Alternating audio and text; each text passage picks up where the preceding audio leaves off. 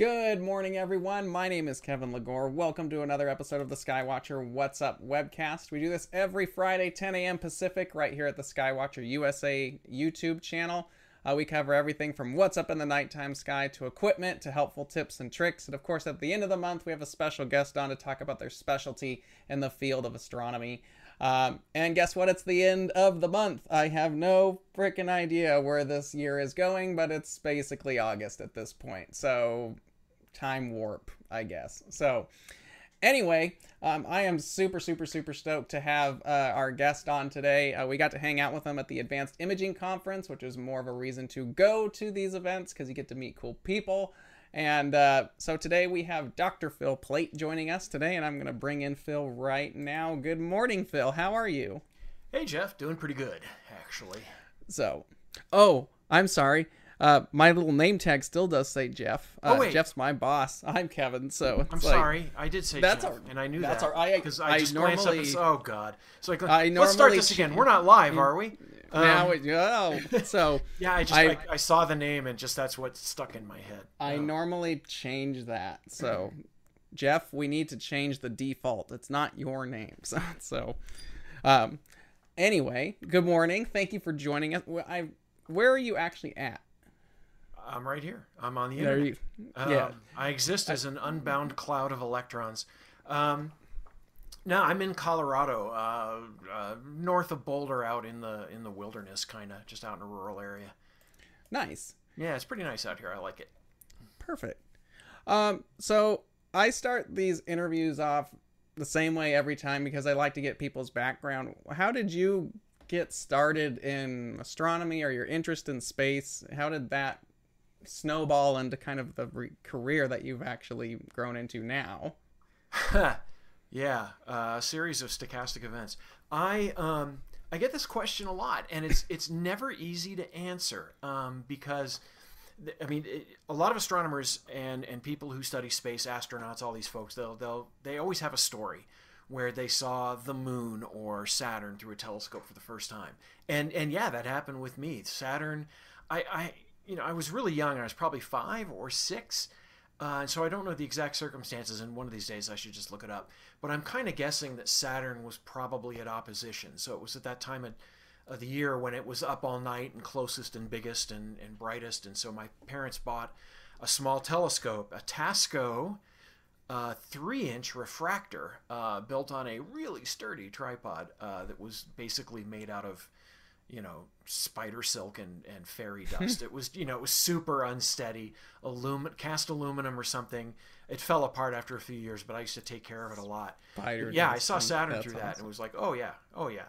But i already even then i mean i remember when i was really little like my earliest memories i loved uh, astronauts and this was during the apollo program because i'm super mm-hmm. old. Um, but space astronomy science science fiction all that stuff uh, and so that probably that was sort of a, a, a solidifying moment. Uh, but I always I always loved this stuff, and I always knew I wanted to be an astronomer. So you know, all through high school and then college, I studied astronomy and then got my PhD and worked on uh, Hubble data for a while, uh, and and wound up starting a website, uh, which was you know brand new in 1993, four something like that. Uh, and, and, then as as the web as the internet got more popular, it became easier to put everything together, get a URL, and uh, and write about astronomy. And now here I am uh, talking to you. So I was talking to. I appreciate you giving me the background on yourself, but um, I was talking to some friends of mine this morning about you, and we were talking because they're probably watching right now. Where does the bad astronomer title originate from? Uh, it's because in that that first um, literally the first web page I put up. This is when I was at the University of Virginia, so it had this horrific URL like like uh, uh, virginia.astronomy.edu slash my username slash all this stuff, and uh, you couldn't just have a you couldn't buy a domain name at that point.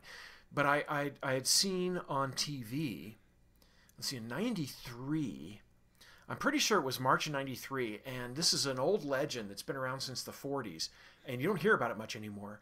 But uh, there's this urban legend that you can stand eggs on end on the first day of spring. You can take an egg and you know set it on a tabletop and, and it'll balance on its on its end. Uh, it's ridiculous. It's nonsense. It, it turns out you can do this anytime. It's, it's hard to do, but you can do it. Uh, but I'd seen on the local news or something they were talking about this, and, and and it was it was you know back in the day it wasn't viral, but it was people were talking about it. So I was like, no, this is baloney. I wrote up an article about it, stuck it up on the on the World Wide Web. Ooh, and I had a hyperlink in it and an inline image. It Whoa. was very sophisticated. um, and I started. It, it was like the first of of a long line of debunking myths and misconceptions about astronomy. Then I started calling it bad astronomy. There was a website at the time called Bad Science, which uh, was a guy who was actually talking about it was more about weather. He was debunking bad ideas about weather and stuff like that. Um, but I like that idea, bad science. So I, I actually emailed him and said, hey, can I use that? Call mine bad astronomy. He was like, yeah, sure. I don't I don't own that idea. Uh, and eventually in '98, I bought the URL, and people started calling me the bad astronomer. And I thought that's that's pretty funny. I like it. Uh, I didn't really think it would lead to any issues, uh, but of course, a lot of people. Eventually, I went from debunking myths and misconceptions to taking on more political topics and then you know things like climate change and stuff like that and so people who were against me would then say bad astronomer what a you know what an apropos name uh, they wouldn't use the word apropos but you know they would say it like that he sure is a bad astronomer and i yeah oh wow that's the first time i've heard that from some you know chucklehead who thinks the earth is flat. So that's that's how that came about. My mom never liked it. Uh, she always thought it was unflattering but i said nah it's great. It's a nickname. People like it and it's easy to remember.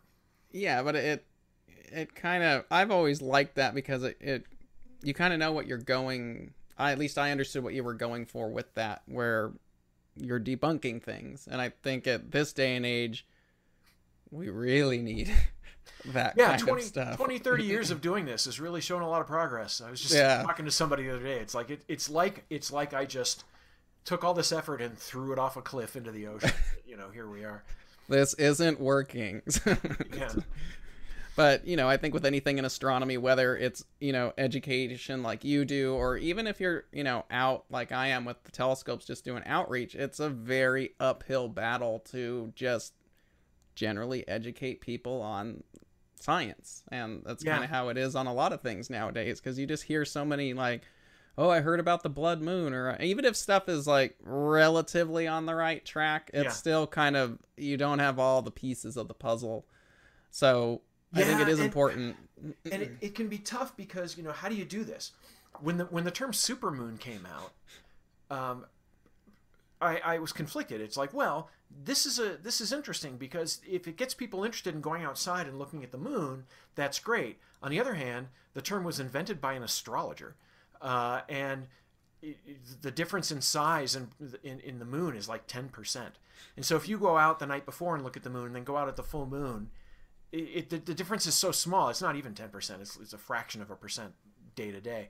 Uh, it's like uh, you're not going to see this difference. And so, do I want to debunk this and wind up taking away people's enthusiasm for what they're doing, or to say, "Hey, look, this is neat." It- You know, yes, this it is. It is true in general that the moon is bigger and brighter because it's closer to the Earth, but you know, and so I tried to do it that way without sort of uh, yucking anybody's yum, as the expression goes. I just want to I want to support people's enthusiasm, but I want them to get the right information, and that is a fine line to tread. Sometimes It is a very delicate line because, especially when you have people who maybe are just getting into science or astronomy, because you can very easily go over someone's head and make them feel like they're stupid or insignificant Yeah. on what they're doing. I always like to tell people it's like you at an event, it's like you want to be the person that you can talk science, but you can go get a drink with after, is kind of how I like to lay things out. Where you want to be able to talk at their level, even about complex subjects,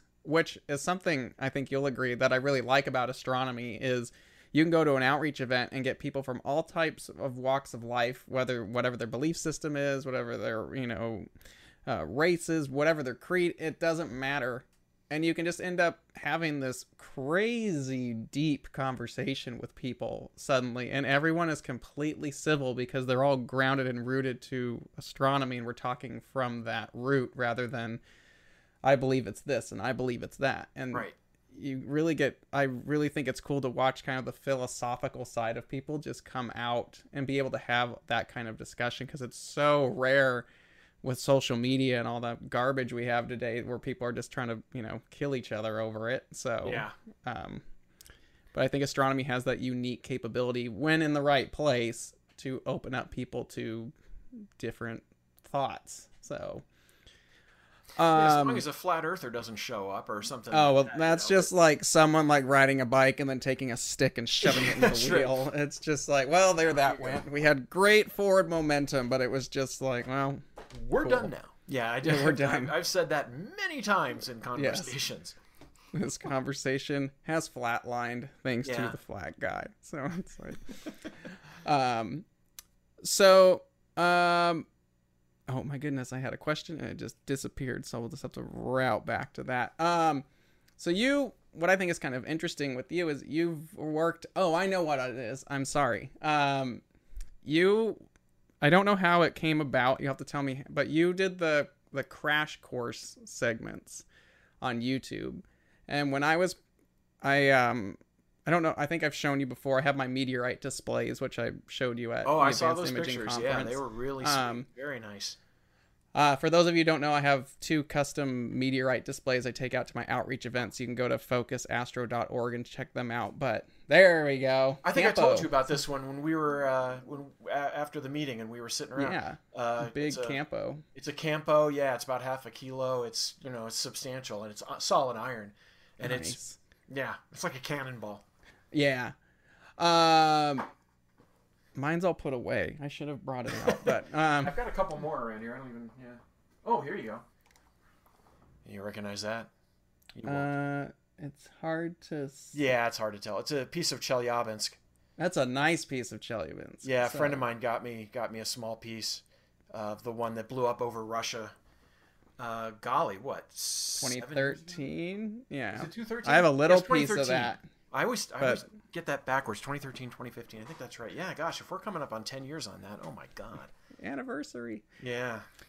Um, I wanted to do a, a similar case, but I wanted to have like gold, silver, platinum, and actually talk about where elements that we see in the day to day and how they came around. And your Right. crash course series was very, it never came to be because it got so complicated trying to talk about that uh, subject on supernovas and how they make gold and silver and like trying to fit that into a tiny box was complicated. But your web series crash course was immensely helpful for me to understand that process. But was that Cool. I don't know a lot about crash course because I it's a it's a whole thing. But were you Yes, um yes, it is. you were brought in to host that segment? Yeah. Um, so Crash Course is a series of videos. Um, they're short videos, typically, you know, around 10 minutes. Uh, and there are a bunch of different series on different topics. And uh, I mean, there's, there's, gosh, well, it's run by uh, John and Hank Green, uh, the Vlog Brothers, as they used to be called. Uh, now, of course, best-selling authors and just internet uh, stars, whatever. Also, just genuinely good people. I mean, what you see of them on the internet, that's that's kind of who they are. They really, really, really want to make the world a better place, and their motto is uh, to decrease world suck. Uh, and DFTBA, which is don't forget to be awesome. they just they want people to to just make the world a better place, uh, and and they've done a fantastic job. And crash courses like that, so they've got like anatomy and um, uh, history and all these different topics. And I was at Comic Con in San Diego a few years ago, and Derek Muller from uh, Veritasium, who who makes these amazing uh, science videos, came up to me and said, "Hey, I was talking to Hank Green, and we wanted to do." uh, uh, crash course astronomy and and so i'm just i'm an intermediary here. I want to see if you know if you're interested. And i was like well yeah sure. Let me let me you know think about this. And i didn't know that much about crash course and and and john and hank and went home at the time that is and researched and i was like oh this is huge. And i mentioned it to my wife and daughter. Now my daughter at the time was like a i don't know how old was she? A teenager. And when I said, "Yeah, so Hank Green wants me to do Crash Course," her eyes got really big, and I thought, "Oh, maybe I should do this."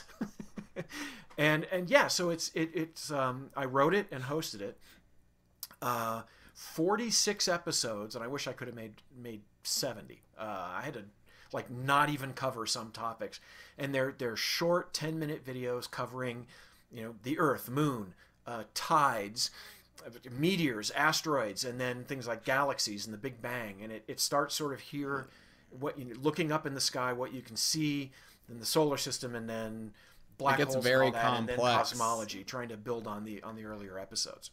No, was and a it, lot of work. So well done. And if anybody's like looking to get into astronomy or you really want to what I find a lot of people end up doing, especially if you're an astrophotographer, it seems like you get into it because it's like I like to take pictures, but you don't know a lot about what you're what you're shooting.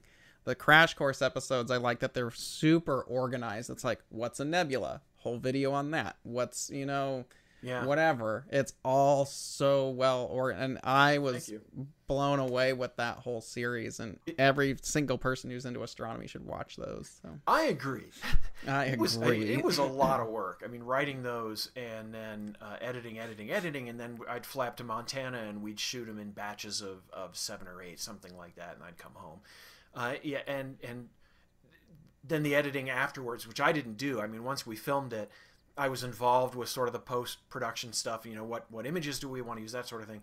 But uh, we uh, Nick Jenkins and Nicole Sweeney, who were my director and, and, and she was the editor, went in and, and made them all pretty and, and made them flow well.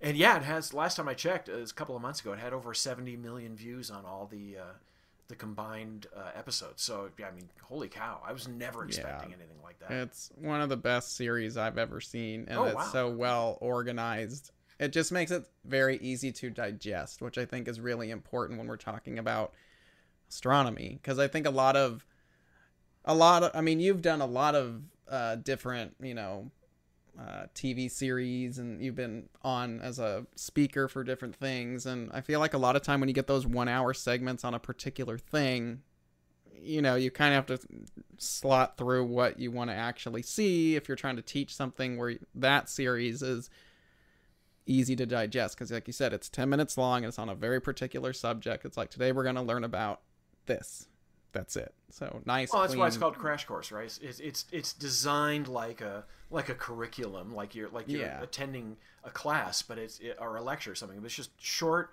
you know, hit the high points, and uh, and and if people want to learn more, that you know, you have the entire internet out there where you can get more information if you need it. yeah but I, I think it's cool that you wrote it and helped with it because then you know it's coming from an accurate source it's not just i wrote this on wikipedia. It's like well as accurate as I could make it at the time. Yeah. yeah. But it's always changing. Um and speaking of changes let's segue into that. Um we have a big fancy new telescope that's floating around out there right now. And you've worked on a previous big fancy orbiting telescope the hubble. Um what did you actually do uh, for the hubble team like what were you actually doing with hubble It seems like a deceptively simple question, doesn't it? Um, in, so uh, in 1990 is where that started. I was working. I just finished my master's degree at University of Virginia, and I was kind of trolling around looking for PhD research, and I wasn't finding a whole lot actually. Uh, but then one of the professors, Roger Chevalier, who studies uh, supernovae, exploding stars, said, "Listen, I'm part of a project." that's coming up on Hubble, which launches in like literally less than a month. Do you want to do that? And I was like, yes, I would like to work on this big new space telescope. Uh, and so for like two or three weeks, I was reading you know stacks of manuals and all this stuff, learning about everything. Uh, and then they launched it, and then it was out of focus. That was so much fun! What a fun two years that turned into. Um, uh, I think that's why I, I've lost all my hair. Actually, was just uh, having unfocused pictures was really hard. Um, but I wound up getting my PhD with observations from that, and then got a job uh, uh, f- working on a different satellite for a short time. But then uh, segued back into working on Hubble uh, in the industry. I worked for a contractor with NASA that was um, uh, tasked with helping to calibrate and understand a new camera called the Space Telescope Imaging Spectrograph (STIS), which was a new camera that was going to be launched and put on Hubble in 97.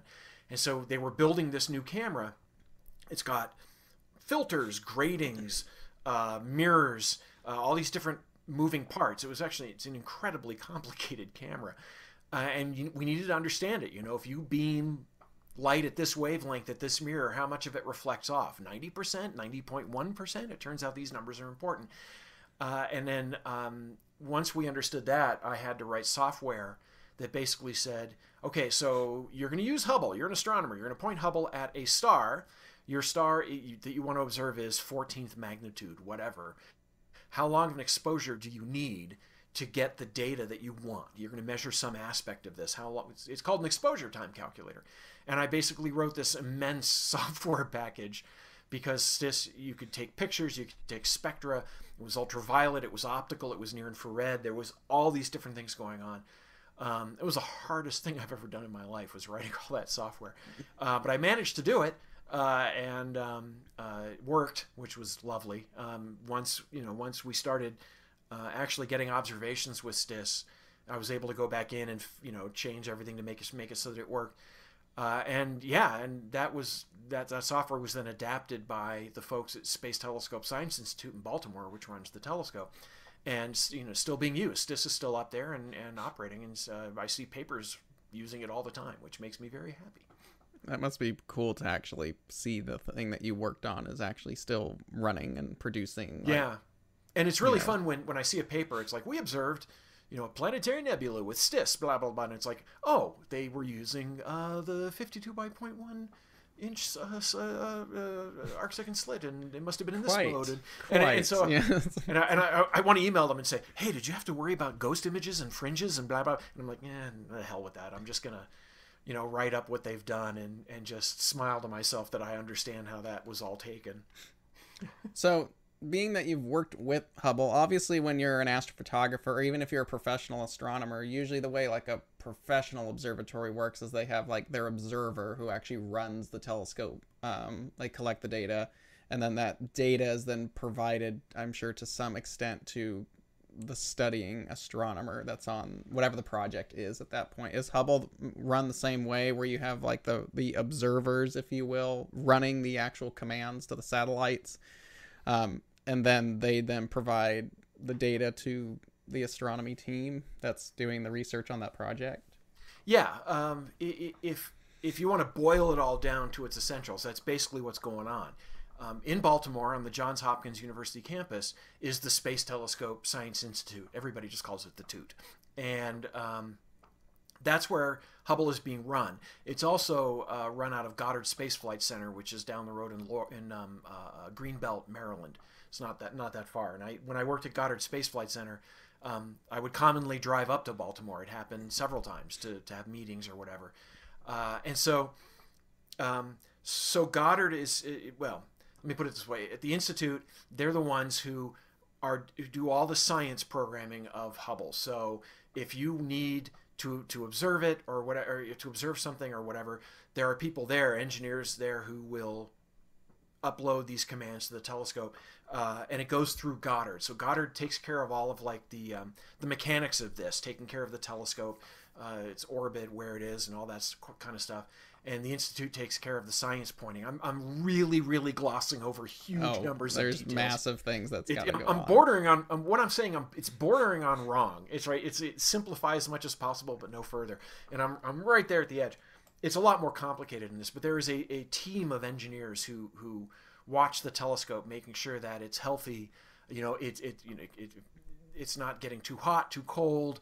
That all the systems are working. I mean, STIS, for example uh, stopped working in in 2004. I can't remember the exact date, but basically it shorted out. Uh, a motherboard uh, uh, shorted out, and um, the eventually they had to go up and uh, and replace that motherboard. An astronaut, Mike Massimino, opened up the doors. You know, looked in STIS, yanked out that motherboard, and stuck in a new one. Uh, it was it was huge undertaking.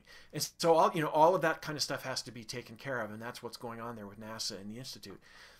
In the meantime, you know, if you're an astronomer and you want to use, say, Hubble, uh, it's like I have an idea. I want, I, you know, I've got this science problem. I, uh, I've used ground-based telescopes. I, I really need ultraviolet observations, which you can't get from the ground. I need, you know, 0.1 arc second resolution, which is tough to get from the ground. There's some reason you need to use Hubble versus uh, Keck or, or whatever. Uh, and so you put together your proposal and you say, okay, I'm going to observe this these objects. Here's why I need to use Hubble. And um, you know what? Let me back up a little bit.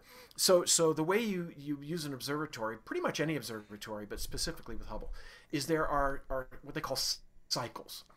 So it's it's roughly a year, and and then NASA will put out a call for proposals and say we are now in cycle we're in cycle one. This is in 1990, uh, and if you want to observe using Hubble, you know let us know what it is you want to do. And so they put out the call. Astronomers figure out what they want to do, why they have to use Hubble, and, and what, what it is they're doing. They submit their proposal, and it's not an observing proposal. This is more of an overview. It's like a summary of, of what, what they're trying to do. And then NASA has a telescope allocation committee, a TAC, made up of astronomers, and they get these hundreds of proposals and they rank them and they say, this is clearly, you know, they can they can do this on a four meter on the ground from Chile. We don't mm-hmm. need to mm-hmm. use Hubble for that. Or this one has um, this is good, but it has very little chance of actually working. It's a little too risky, so we're not going to do that one. And they rank them that way. Uh, and then the top whatever get uh, accepted. And then you go into phase two, if you're an astronomer, where then you say, okay, now I have to figure out what observations I need. I'm going to use STIS. I'm going to take a spectrum. It's going to be in near UV. I'm going to use this grating and I'm going to take this many observations and split them this way. You know, you have to figure all that stuff out. It is really hard. You kind of have to understand the telescope and how it works because mm-hmm. um, on the ground, um, uh, if you're if you've got a you know a Skywatcher telescope, for example, um, you can sit there and take half hour exposures and and lock onto something and and just do it robotically, like for the night, or just sit with it and do it. But with Hubble, you can't do that. You, your your exposure times are limited because it's getting bombarded by cosmic rays all the time. And if you take a long exposure, it looks like somebody's taking a shotgun to your image. It's just covered in streaks and so you gotta you gotta understand all of these details to be able to take this data. Um, then well then you, you, you give it to the uh, the committee. They look it over and make sure it's possible, uh, and eventually that gets scheduled uh, turned into code, uploaded to the telescope, and then you wait and you wait and you wait and you wait and you wait and you wait and you wait, and then some months later uh, you get your observations. Those come down, they're put into an archive, uh, and then you have access to them. And typically, um, they're proprietary for a year, which means that's your data. Nobody else can see it unless you give it to them. Uh, mm-hmm. you know, mm-hmm. there are people at the institute who will have access to it because you might have questions like, I need to know how to calibrate this. I need to do flat fields and darks and biases, and I don't know how to do that. Um, but then you get a year to work on that data. And basically, that's to give you enough time to learn how that telescope performs uh, and be able to process the data and everything, and then start writing about it. You can analyze it and then start getting your paper out before some other astronomer who may know how Hubble works a lot better comes in and grabs your data and publishes before you. Um, yeah, it's a balance between these two things. So that that's in a sense, that's how all this works. And then after a year, it becomes public. So, you know, basically any data that Hubble's taken up until July of 2021, uh, you could go into the archive right now and grab it and look at it. Hmm. Not that it's easy.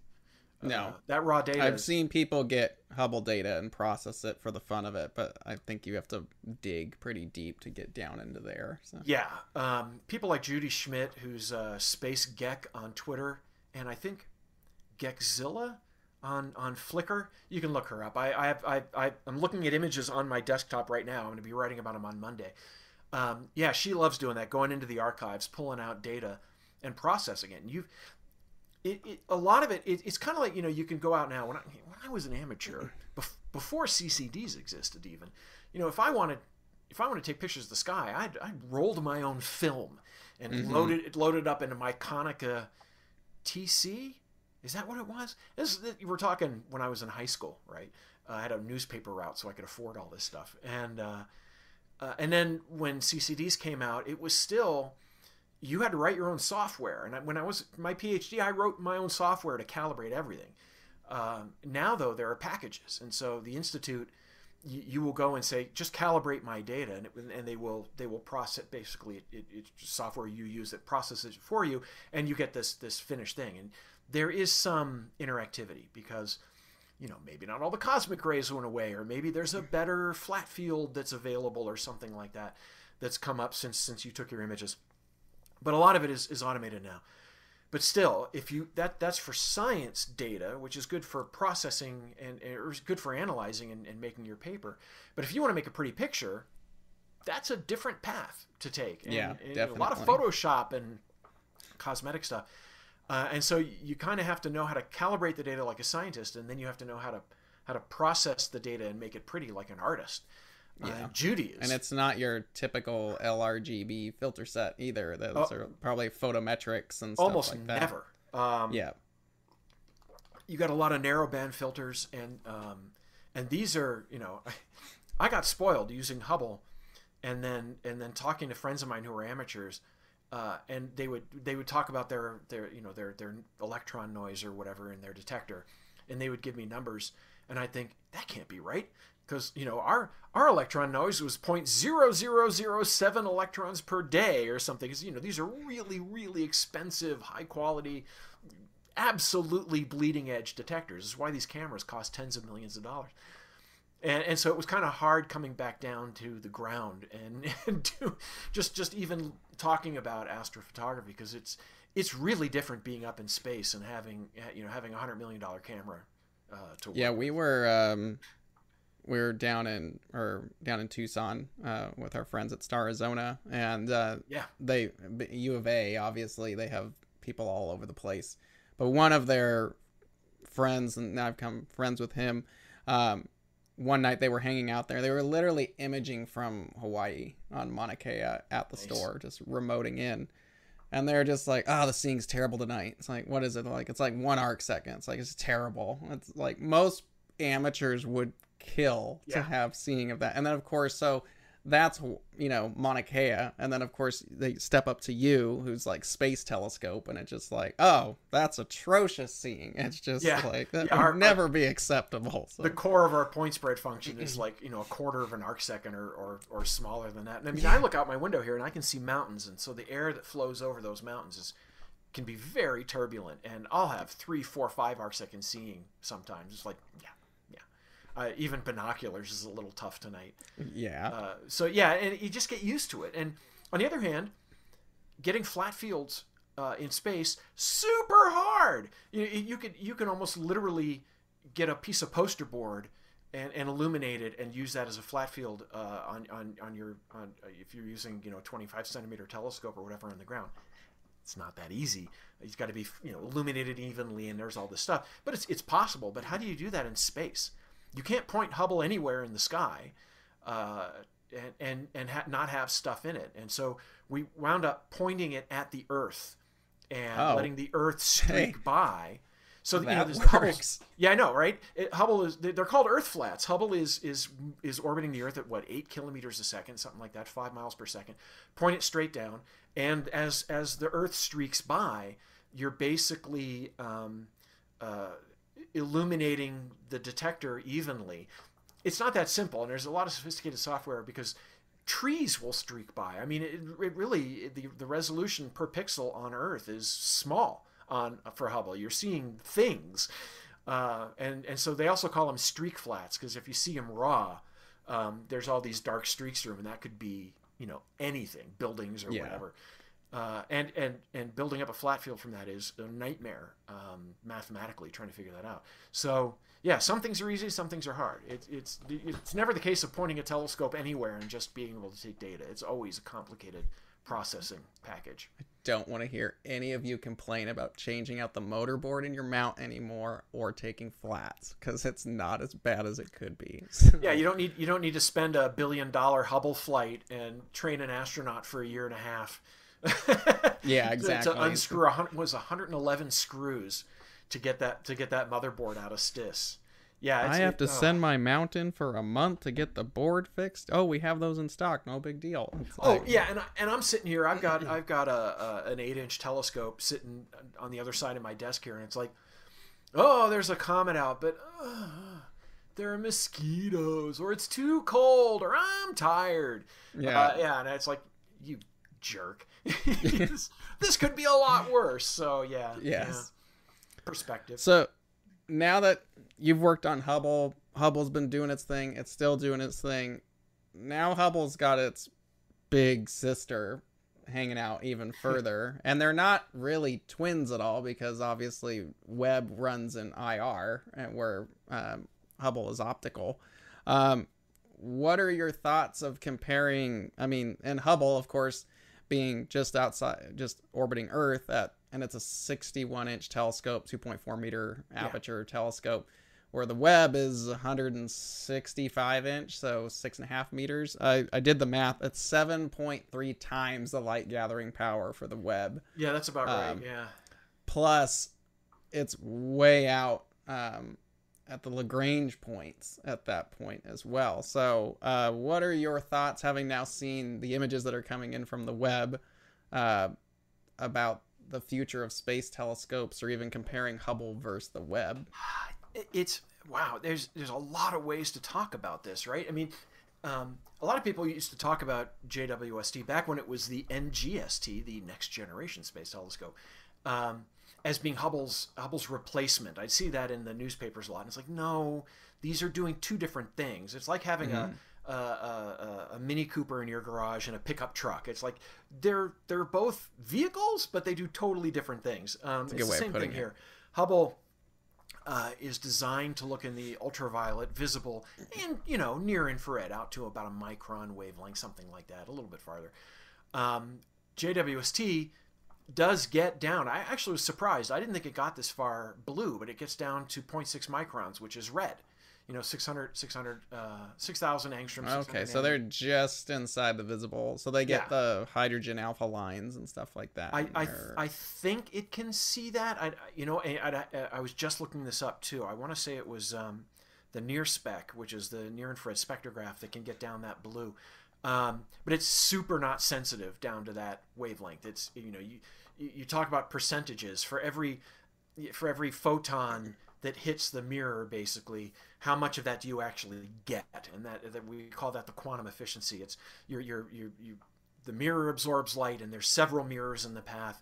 The camera optics absorb light uh, and so in the end you have a you have an efficiency uh, and down down there you know at, at 0.6 microns it's you know you're dropping down into the 10 tens of percent. Whereas at 5 microns well maybe two microns. That's where the near infrared camera is really, you know, way up there in the. In, I'd have to look at the numbers, but you know, 70, 80, 90 percent that that thing.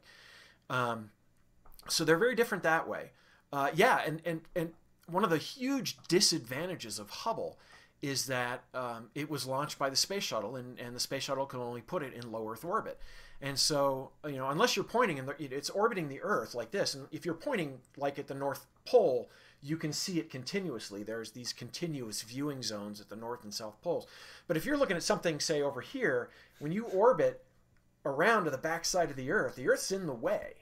And so for half the time, you can't observe, and that's really irritating. Uh, so you still have some of the same limitations of Earth-based telescopes, yes, then, depending on the target. So. I mean, you, you, can think of it. It's just like in, in in amateur astronomy, you don't observe during the day. You're on mm-hmm. the wrong side of the Earth. And so that's true for Hubble as well. It's just that its days are an hour and a half long. And so for 40 minutes or whatever, um, it, it's it's looking in the wrong part of the sky. The Earth is in the way. Um, and Was that that's, the reason they did like the deep field because you could sit and sit? Is that in one of those uh, constantly observable spots then? Yes.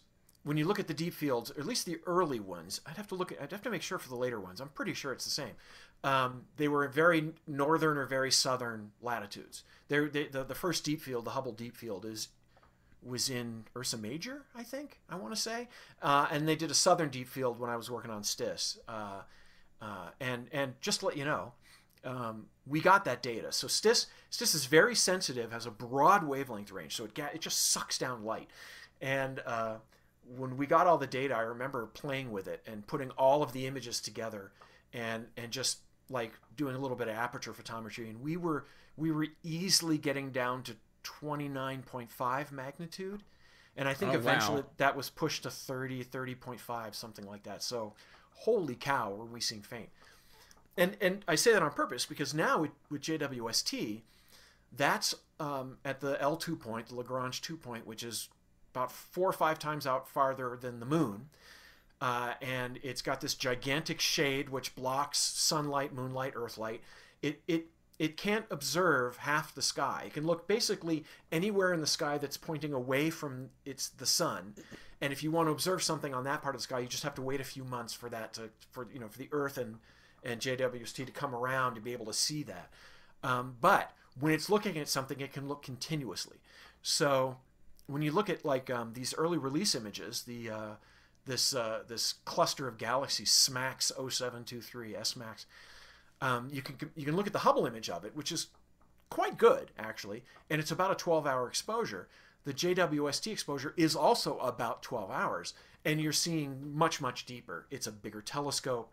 Um, these these faint distant galaxies that are at the edge of the observable universe their their ultraviolet light has been redshifted to infrared those don't show up in hubble um, it just mm. can't see them because these things don't even start emitting light in a, in a in a spectral sense until you're in the infrared they just don't emit any any visible light I guess um, that makes sense. I never actually thought about because of how far we're looking at. You're dealing with immense redshift, so it yes. makes more sense to have an infrared telescope for that when you're observing that far. That's exactly so. it. I mean, basically, you can say, you know, what kind of light? What's the bluest light a galaxy can emit? And it turns out, it's it's the it's Lyman alpha. It's it's at about um, was that 0.09 microns? I think of it in in in terms of uh, uh, angstroms. It's 912 angstroms, and I, you know everybody has their units, um, but it, this is in the ultraviolet, and uh, that is enough to ionize hydrogen. You've got all this hydrogen gas floating around. Um, you emit an ultraviolet photon at that wavelength and it blows the electron off that hydrogen. And then any light with with a longer wavelength than that will be absorbed by all that gas and doesn't get out. So basically the bluest light you see from a galaxy is in the ultraviolet. If that galaxy is then redshifted out to a factor of 10 it's so far away that it's just screaming away from us uh, and it's those wavelengths are doppler shifted out that long. It's not really a doppler shift but close enough um, yeah now you're starting to talk about a micron wavelength and hubble can kind of see that so, you know, going out to a redshift of 10 or 11 or so, Hubble can do not not that well, but it can. Well, that's that's where that's where JWST is starting. Uh, redshift of 10 is a piece of cake for it. Uh, and that's why you know all these all these press releases are coming out. It's like, yeah, we see a Z of 15, 16, 17 galaxy. These are unconfirmed because what you're doing is you're looking at the light from that galaxy, breaking it up into colors, and saying, we see light starting at two microns, but at one micron we don't see anything, and that means oh, it must be redshifted so that that blue light is somewhere in that wavelength range, and that's where you start seeing the light, and so that's called a photometric redshift. It works. It's a good estimate, but it's not confirmation. There are things that can screw that up. And so all of these galaxies you're hearing about that are 200 million, 300 million years after the Big Bang, they're candidates. And when we get spectroscopy, that's when you're starting to look at like oxygen emission and neon and hydrogen emission. And then we'll see the spectra and go, oh yeah, that is that is in fact a redshift of 14. Or no, this is something else that was fooling us. And that should happen soon. Mm-hmm. But it, it, that's kind of off of where I was going. But the, the kind of the whole point is, yeah, in, in 12 hours of JWST time, um, it was seeing these galaxies and pulling them up uh, without too much problem. Whereas Hubble could literally not do that. It's just incapable of doing that sort of work. It's just kind of a, a different net for a different type of fish. Exactly. Uh, and so, yeah, I mean, when I saw these images, I was like, it's funny. We're seeing infrared, and when you look at the image, the, the colors that they used and the resolution is the resolution of JWST is very similar to Hubble at these wavelengths. It's a fraction of an arc second. And when you compare the images, they kind of look alike. You can see a lot of the same arcs and a lot of the same galaxies. Um, and they, they kind of use the same colors. And so when I first saw it, I was like, well, that just looks like a gravitationally lensed grav- galaxy cluster from Hubble. So that was my literally my very first impression. Then I started looking at it more carefully, and it was like, oh, uh, yeah, there's a lot more to see here, and and this is going to be pretty impressive. And then the you know these these results started coming out, and um, even even like the planetary nebula image, this this Southern Ring Nebula, looks a lot like the Hubble image of this dying star, but then you realize, oh, what we're seeing here is cold molecular gas, which Hubble can't see at all. This stuff is way out in the infrared. and so the the overall structure you're seeing is is is kind of the same, but then you're seeing additional things on top of it, uh, and that's I think that's where the true power of this is. And then when you look at these images of, of spiral galaxies that look like these eerie skeletal structures, because what you're seeing is just the dust. You're not seeing stars. You're not seeing warm gas clouds that you're used to seeing in Hubble images. And uh, the, the the power of JWST really uh, get, hits home when you start looking at I'm that stuff. Sure, the ones that one of the biggest ones I think amateurs will be able to relate to is probably when it gets its hands on like M1 and doing like the pulsars inside of M1 and stuff Yeah, like that. that'll be a while, I think, um, because it, it, it ha- you have to mosaic it. The, the the the field of view is kind of small, and and know, on the other hand, M74, uh, the galaxy in hmm not Circinus, um, uh, uh, uh, I want to say it's like the firework galaxy or whatever its name there's is. there's a bunch of them. I'm, I'm sorry, I'm just blanking on it, but there are a bunch of you know the, they've already observed M74, which is a binoculars. Well, if you're in a dark side, it's binoculars object, and so the detail on that is staggering.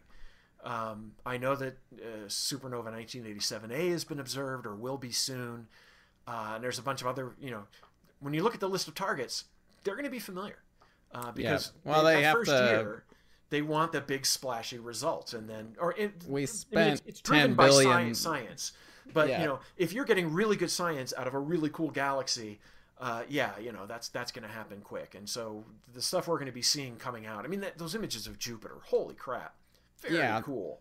I know they're trying to probably balance out the what's the most effective thing to really test out the capabilities while also being able to prove to like the public that it was worth the 10 billion dollar price tag and be like this is really really cool we want to kind of balance it between we want to do what we want but also showcase what it can do and show Yeah. that it was worth it so Yeah, I mean um, NASA, ESA, these are publicly funded, Canadian Space Agency, these are publicly funded institutions, and so or agencies, and so they have to they have to show their mettle, they have to prove their worth, uh, and so it's like that Jupiter image that came out. Um, that was an engineering, that was a test, right? Uh, if you want to look at solar system objects, um, there that's moving. JWST is orbiting the sun, and so these things are moving relatively rapidly. And so they said, look, we have to test that we can track solar system objects. Uh, it can't point at anything closer to the sun, basically, than Mars. That's not strictly true, but you know, in a rule of thumb, uh, because you, you'd have to turn the telescope to look closer to the sun, and they don't want any of that light leaking onto the telescope and warming it up. And it's like, well, Jupiter's big and bright, and it's you know it's still on the other side of the sun right now, so it's relatively far away. Let's take a look at that, and you know, and it'll make dynamite pictures. And then boom, you're seeing all this detail in the cloud tops. You can see the ring. Uh, there's there's what looks to be a haze layer in this image that like, and all the astronomers I know who study Jupiter, they were like, uh, what's that? You know, what's that arc We're on gonna the side be, uh, of Jupiter? And, busy for a is that while, so- is that an image artifact? Did we screw something up, or is like is that a haze layer above the atmosphere? And I think a lot of them are leaning towards, yeah, that's real, and it's just it was lit up by the sun because of the angle, and JWST just saw it. yeah Phenomenal. So we're at the last 10 minutes. This is normally where we open it up to questions for anybody who's watching. So if you have questions, Wow. uh, throw them out there. Uh, first one comes from, oh, Jay had one. Uh, a paper just came out with a possible redshift 20 galaxy. So really far back. How far back do you think uh, JWST will go? It's it's that's really interesting. I mean, a z of twenty means that the, the the the wavelength of light has been stretched by a factor of twenty one. So if this thing if this thing were emitting at a tenth of a micron, now it's emitting at two point one microns, uh, and that means that this galaxy is really really far away. And in fact, it existed two hundred or or so million years after the Big Bang. Um, that's and again right it's a candidate. We don't know. They're they're looking at the colors of this galaxy and estimating how its redshift.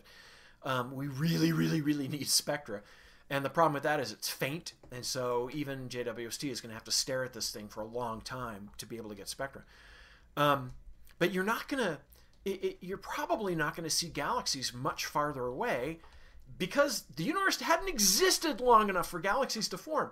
And, and these observations, if these candidates are confirmed to be at these distances, um, that means that galaxies formed even earlier than we thought. And it's not so much that, I mean, we know stars started forming sometime around then. So, you know, seeing stars themselves is fine. But the fact that one of these galaxies seems to be forming itself into a disk, uh, it, it's that's a really sort of difficult observation. You look at the data and it's kind of, you know, you have to kind of hem and haw. But if this thing really is forming itself into a disk, that's a lot earlier than than than uh, the models show it should. And so that's showing that you know we need to understand how are these things doing this. Uh, and if you try to look back to 100 million years after the Big Bang, stars, you know, stars shouldn't have existed back then necessarily. Uh, so if we do see those, that's interesting. Um, but the point, the point, the point is, it's like trying to find baby pictures of yourself before you were born. You can only yeah. go back so far in time before you did not exist. And it's the same thing with galaxies. So there is going to be an upper limit to how far JWST sees galaxies. Um, uh, and and you know, and at some point, at a z of 40 their their light is redshifted into into submillimeter wavelengths where mm. where JWST can't see either. I, I, don't know exactly where, it's gonna. I know it's gonna rewrite the way we look at things quite a bit. Yeah, I mean, even these first Hubble. images clearly. If the like I said, if these candidates are confirmed, yeah, we're gonna have to rethink how galaxies form. That's amazing. The first image is taken. Yeah. Yikes. Uh, next question: What does it all? Why does it always seem that galaxies are in a plane or flat uh, shape? It's confusing to me. galaxies actually come in four shapes. Um, there's the, the disk that you're used to seeing, these gorgeous spiral galaxies like the Milky Way. There are elliptical ones, which are puffier. They look like uh, cotton balls, um, and they can be spherical or stretched out um, like footballs. Uh, then there's um, irregulars, which can just be all kinds of weird shapes and peculiar, which I always like. There, they have a shape, but it's weird, and you can find like ring galaxies, galaxies that are shaped like a ring. Um, and so it, it's a it's not irregular. It has a regular shape. It's just weird. Uh, and those are sort of the four basic shapes that they come in, and it just depends on how they form and what happens to them later. Um, you know, I don't know what the cutting edge thinking is on this, but for example, um, if galaxies collide, there's a lot of energy involved and the stars when the stars all start to orbit each other and everything that can puff up a galaxy and turn it into an elliptical. Um, there are galaxies like centaurus a which is clearly an elliptical galaxy but it also has sort of a spiral pattern of dust in it. It probably ate a, a disk galaxy a spiral galaxy and all that dust was ripped out of it and formed that flat spiral shape. It's all just physics right? Mm-hmm. Colliding stars and gas clouds are colliding and they're stretching each other out and doing all this stuff. And that's why a lot of these have weird shapes. And in fact, uh, one last thing: if you look at the at the JWST deep image or the Hubble deep images, distant galaxies tend to have these irregular shapes, and that's because we think early on in the universe, for a few hundred million years, they were chaotic. They, they, they there wasn't enough organization for them. The stars hadn't interacted gravitationally enough for them to sort of form these nice overall shapes like flatten into a disc or a puffy elliptical. And so when you look at them, they're all stretched out in weird shape. And then later, as they as the universe got older, as we start to see galaxies that are sort of closer to us, um, that's when you start to see them forming themselves into these more coherent shapes. Hmm. It's a mess. Yeah, it's a mess. it's a mess. And, and um, there's a million different reasons for this. So that's that's my hand wavy uh, description. Um, so next question: How did the micrometeorite impact JWST image capability? Yeah, that was scary. Um, so it's used is, now. So uh, yeah, we're it, it's fine. JWST is fine. It's still performing better than spec, mind you. It's still performing better than the original on paper. Here's how we want it to perform. It's still doing way better than that. Um, but there are tiny little meteorite meteors in, in meteoroids in space pieces of dust, whatever, um, that are microscopic, and we we don't we don't exactly know what the population is of these out where JWST is. We kind of know what it's like in the near Earth environment because we've had satellites up for decades, and these things get hit all the time, and so we, we kind of have an, have an idea of what that what that's like. Out at L2, which is a, a million and a half kilometers out, we're not exactly sure, but they have models, and they said, yeah, you know, by by the time we unfold JWST to the time we start taking images, we expect to be hit this many times by tiny ones. Um, and that had happened. Actually, it had been hit four or five times by little ones. And then uh, it got hit by something bigger. I still have not seen uh, anybody say how big they think it was. Um, but it hit one of the 18 gold mirrors, the one labeled C3. You can find these online. Uh, and uh, yeah, damaged the mirror. It, it, it, it, basically hit it and carved a pit. Um, this pit is very, very, very small. This is a 1.3 meter mirror in a very, very, very tiny pit. And yeah, sure, it does measurably affect how that thing is, is reflecting light. But measurable doesn't mean big. It just means you know they can they can see that there's been a change but they've also been able to uh, uh, realign the mirror and everything to counteract a lot of that. Um, and JWST was designed specifically to be able to counteract these effects, and that's why uh, it's still performing super well. It was bad, and it's just bad statistics, right? I mean, it was just random chance. They weren't expecting it hit this big this quickly. Um, a lot of people still think, eh, it sucks, but it's just it's a fluke. It's like flipping a coin five times and getting five heads in a row. It'll happen yeah. uh, by random chance, but you hope that over the long run, you're not going to get hit this many times by stuff that big. Sure. Uh, got a couple more questions. We'd love to have you back on, by the way, if you're ever interested. Because oh, absolutely, and you know me. So yeah, you know the hour no, goes too quickly because I we can talk all day long. So, um, uh, the other question is uh, we can only see the observable universe. So, what is beyond the oldest galaxy? Thinking linear, linearly, does the universe go outwards in every direction? Yeah, this part's very confusing. Um, there are astronomers who have a much better grip on this than I do, like Katie Mack, and she writes about this on Twitter all the time, Astro Katie, and and there are others. Um, and this, and I'll tell you, uh, my brain doesn't wrap around this stuff very well. There's stuff I, I get right away uh, I understand, you know, planetary nebulae, but when it comes to, you know, how big's the observable universe, my brain goes, yeah, no, we're done.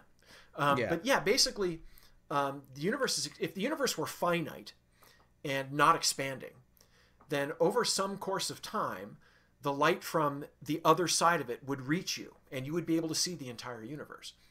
Um, but it's expanding, and in fact, it's expanding in a sense faster than light. It's a that it's a complicated thing. Uh, the galaxies are not physically moving away from us faster than the speed of light, but space itself is expanding and they're kind of being swept along with it. Um, it's not a perfect analogy. And like I said, so all of this gets very confusing. Um, but what happens is there's only so far back in time we can see 13.8 billion years because that's how old the universe is. Um, but there are galaxies that are moving away from us that, uh, in a sense, they're light has not had enough time to reach us yet. Uh, mm-hmm. Uh, and so the observable universe, what you can see is you can see a galaxy 13.8 billion years, 13.8 billion light years away, kind of. That's how long it took the light to reach us. But in the meantime, the, uh, when that light was emitted, our galaxies were very close together, but we've been moving apart, and that light has had to catch up. So now you can think of now, not a great concept. Einstein showed that now doesn't really exist. You have to kind of define what now means. But if you want to think of it as now, these two galaxies are now much, much, much farther apart. Um, and so the observable universe has a finite size, but there there's a possibly a much larger universe out there where the light hasn't had enough time to reach us. And I've seen different numbers for it, and I don't. And, and again, I mean, this is sort of the extent of how I understand it. I never took a class in in general relativity, so this stuff kind of confuses me. To be to be just brutally honest, um, kind of like tides, I guess. So it's like you're you're out in the ocean, you take a picture of your friend, um, but if at some point your friend gets swept up by a wave and then you take that picture after. It's like the time and distance has changed from that spot. And, and, in fact that's a good analogy because the earth is round and we have a horizon. So if you're sitting here and you look to the horizon you can see 10 kilometers away whatever something like that. But there's a whole planet out there beyond that horizon that exists. You just can't see it. And so you kind of assume the universe is homogeneous. It's the same on large scales everywhere. So what i assume is yes if there's more universe out there we can't see it's not made of antimatter. Time doesn't run backwards. Ghosts don't exist on you know it's it's it the physics is roughly the same and there are probably galaxies and stars and things just like that. It's just that we can't see them they're they're beyond the horizon of what we can see. Probably should have gone that direction. That would have been a lot that's all right. That works.